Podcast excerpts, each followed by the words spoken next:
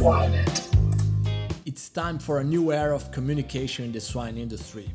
One that you can get the latest updates while commuting or driving to farms.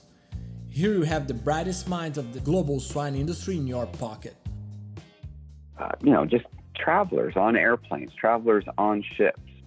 Uh, those are core risk factors for us. International waste, right? Every time an airplane lands in your country, uh, and offloads people, it's also offloading garbage. And so if there was, you know, discarded pork products put into that waste, that's a potential risk factor. Welcome to Swine It Podcast. My name is Marcio Gonçalves, your host for today's episode.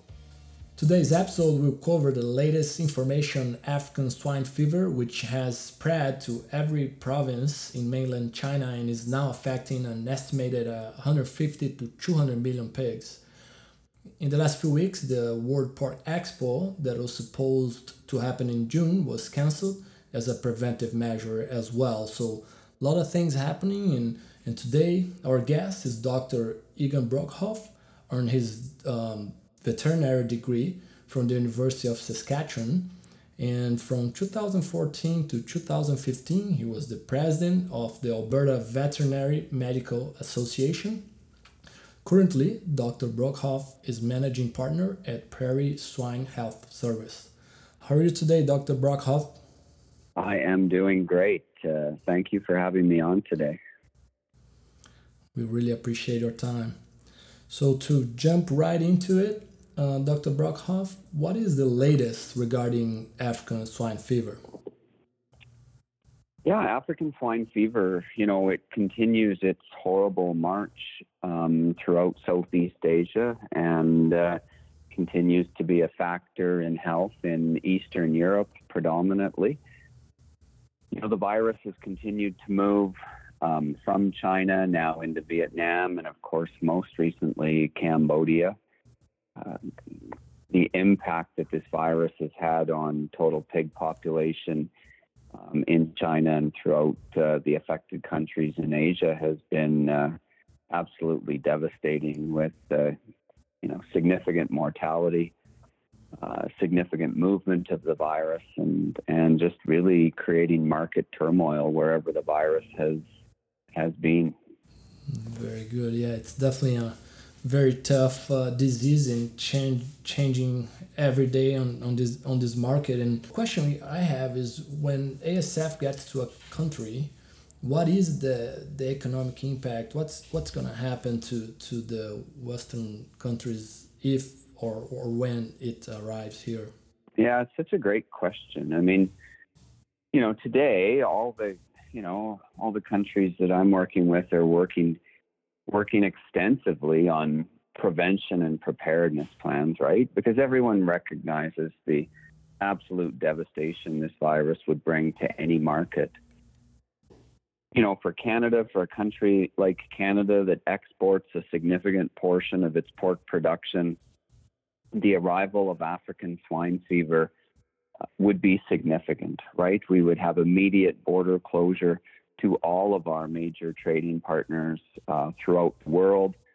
That border closure um, would lead to market chaos. We wouldn't have places to move pigs. We wouldn't have access to processors.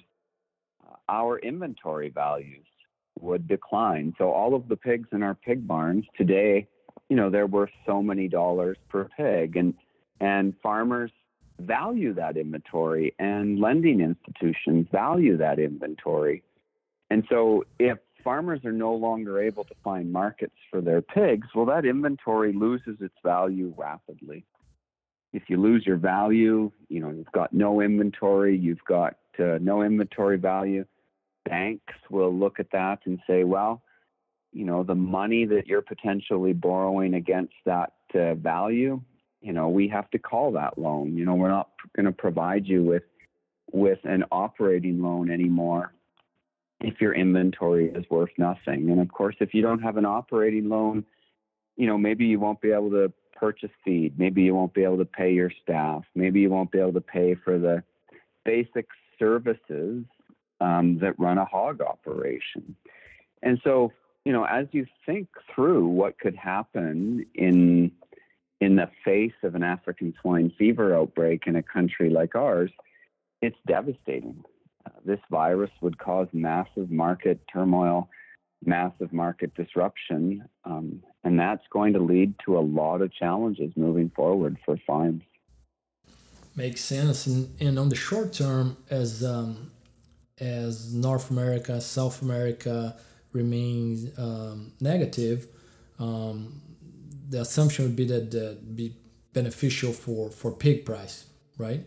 Yeah, I mean, we look at the markets today, and and there's no question that um, you know prices have responded to the to the loss of pork throughout China uh, and other regions.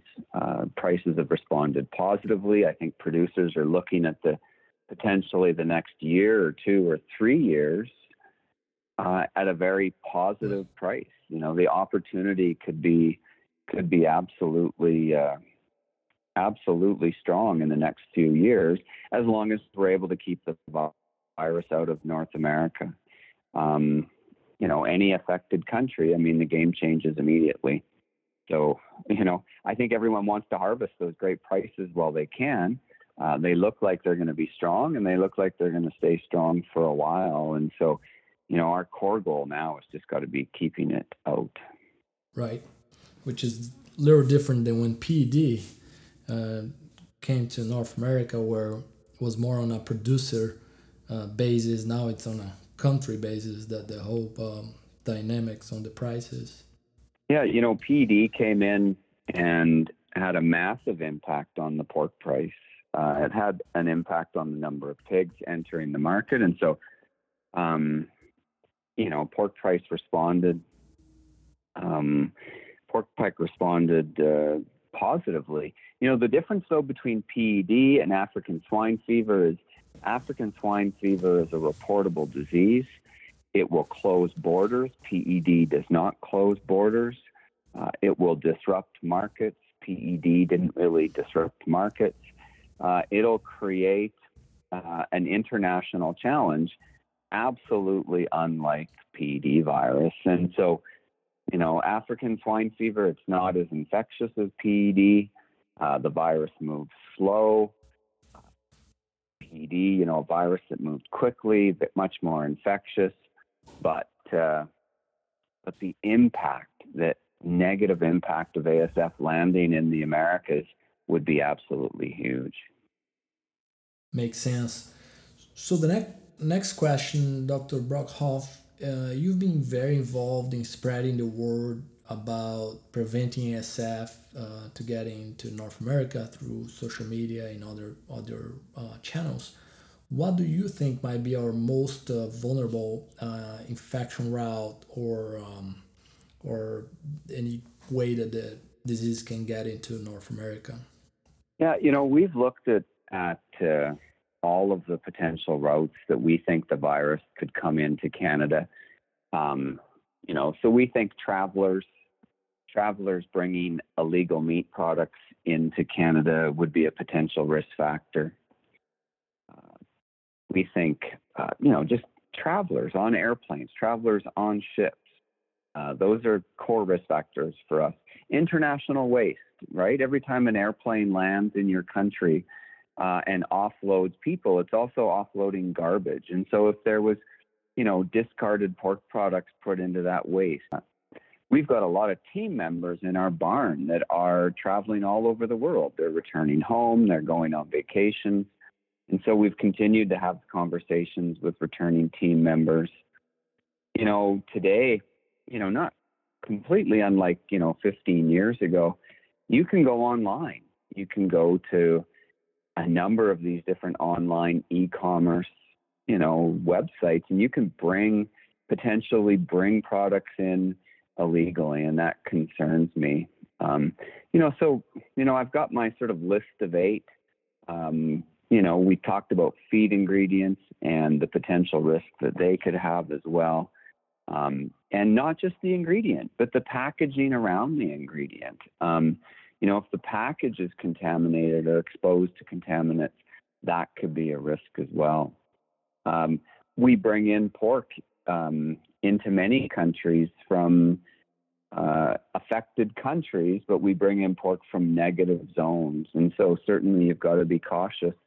Um, you've got to be attentive to the fact that everyone's living up to their agreements for for moving virus. And then, you know, I think you've also got to think there's probably some factors that we don't know yet, some unknowns.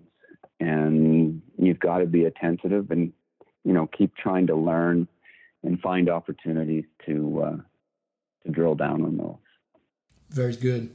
So as you, we get to the to the end here of the questions related to African swine fever, the last question I have here is uh, what is unique about African swine fever that, that we should be aware of? You know, you know, a couple of things come to mind when you ask me that question. Uh, you know, African swine fever is is a human driven disease, right? It's not a highly infectious virus. And so human activity moves this virus. People taking uncooked pork products, people moving pigs uh, without thinking of the implications. And so, you know, that's very unique about this virus. African swine fever in itself is a unique virus. Uh, it's the only one in the family, and it is a pig virus only and it doesn't affect humans, and so very unique that way. But maybe the thing that really strikes everyone as interesting is there's no vaccine. This is a virus to which we have absolutely no vaccines available uh, for prevention, for control. And so, you know, that makes this virus stand out in the world. Uh, if you look at a, you know, classical swine fever virus, that's a virus that's significantly different, clinically um, different virus when you really get into it. Um, pathologically similar until you get onto a microscopic level, but there's a vaccine, and you know, you know, there's there's that changes the game entirely. So not having a vaccine makes this virus very unique. Very good. So next uh, part here of, of the show, Dr. Brockhoff, uh, we have a question from the audience. Uh, Jamil Fassim from Brazil is asking, what are the steps, the first first steps or measures that we need to take after finding suspicious clinical signs at the farm level? Yeah, it's such a great question. And so pork boards, pork organizations, pork producers should all have a self quarantine program. And they should have talked about that and agreed how they were going to self quarantine, um, you know, long before government gets involved. And so when you suspect a disease like this on your farm or any other foreign animal disease, you immediately want to stop movement. You know, you don't want any pigs going to your other farms. You don't want people coming in and going out. You want to stop movement as effectively as you can. And that's a self quarantine. And that's different than a government official quarantine. That's just a self quarantine. Let's work immediately to protect and contain. You know, the next step then is getting in, um, getting a veterinarian in as soon as possible to start collecting samples. Uh, samples need to be collected under that self quarantine uh, for rapid diagnosis. And so people, you know, people have to have that plan. We see something unusual we're going to stop trucks. We're going to phone our veterinarian. Our veterinarian's coming out. We're going to collect samples and get those samples to the appropriate lab as soon as possible.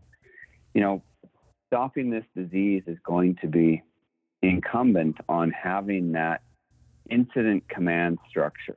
What do I do right now in an emergency situation? And so, you know, every farm, every group, every group of farms should always be thinking about how they can build an incident command structure to ensure all of these things happen um, in a timely and orderly manner. Very good. So, as we transition to the end here, uh, we have uh, three questions we call the famous three, where we uh, ask every guest every episode. And the uh, first question is uh, What's your favorite swine related book? It's such a good question. You know, I must admit, the swine related book uh, that I use the most, uh, that I reference the most today, is still Diseases of Swine. um, I still pull that book out all the time. It's just a great reference, and uh, it's one that I think you know any professional in the swine world should have access to. Makes sense, and I think there's the latest uh, uh, edition now. Is it eleventh, maybe? Yeah, we just ordered we just ordered multiple copies for our whole team, and uh, looking forward to seeing the same what the new one looks like. Very good. So, as uh, the other question is, what's your favorite book that is not swine related? you know, my favorite book unrelated to swine is a book um, that I read a number of years ago. It's called Guns, Germs, and Steel uh, by Jared Diamond. It is a history book. It won the uh, Pulitzer Prize uh, in the year it was published, and it's uh, it's it's just a a history book of uh, of the world and society, and it was one of the most exciting page turners I've ever read. I really enjoyed that book. Hmm, interesting. I'll take a look at that. well, and I, the last question is, uh, what do you think sets apart successful swine professionals, Dr. Brockhoff? Yeah, successful swine professionals. I, you know, I think um, being a strong communicator, being able to work in a cooperative and collaborative environment, being curious, being willing to go that extra mile to investigate and understand uh, those extra things. And then putting that all together with um, with a with a measured level of response. You know, I think I think having that maturity to not be absolutely certain, having that maturity to recognize that we're working with a biological system and things sometimes don't go to plan. You know, I think those are some of the key things that really uh, that really you know can set us apart as solid professionals. That that desire to learn, but also that willingness to understand that things aren't absolute. That uh, more knowledge is always around the corner. I think those things really set professionals apart. Makes sense. Very, very profound. Appreciate that. Well, as uh, so we reached the, the end of the show. Really appreciate our time, Dr. Brockhoff, and um, I wish you a good rest of the day. Yeah, well, thank you for having me on. It was a real pleasure. Thanks a lot.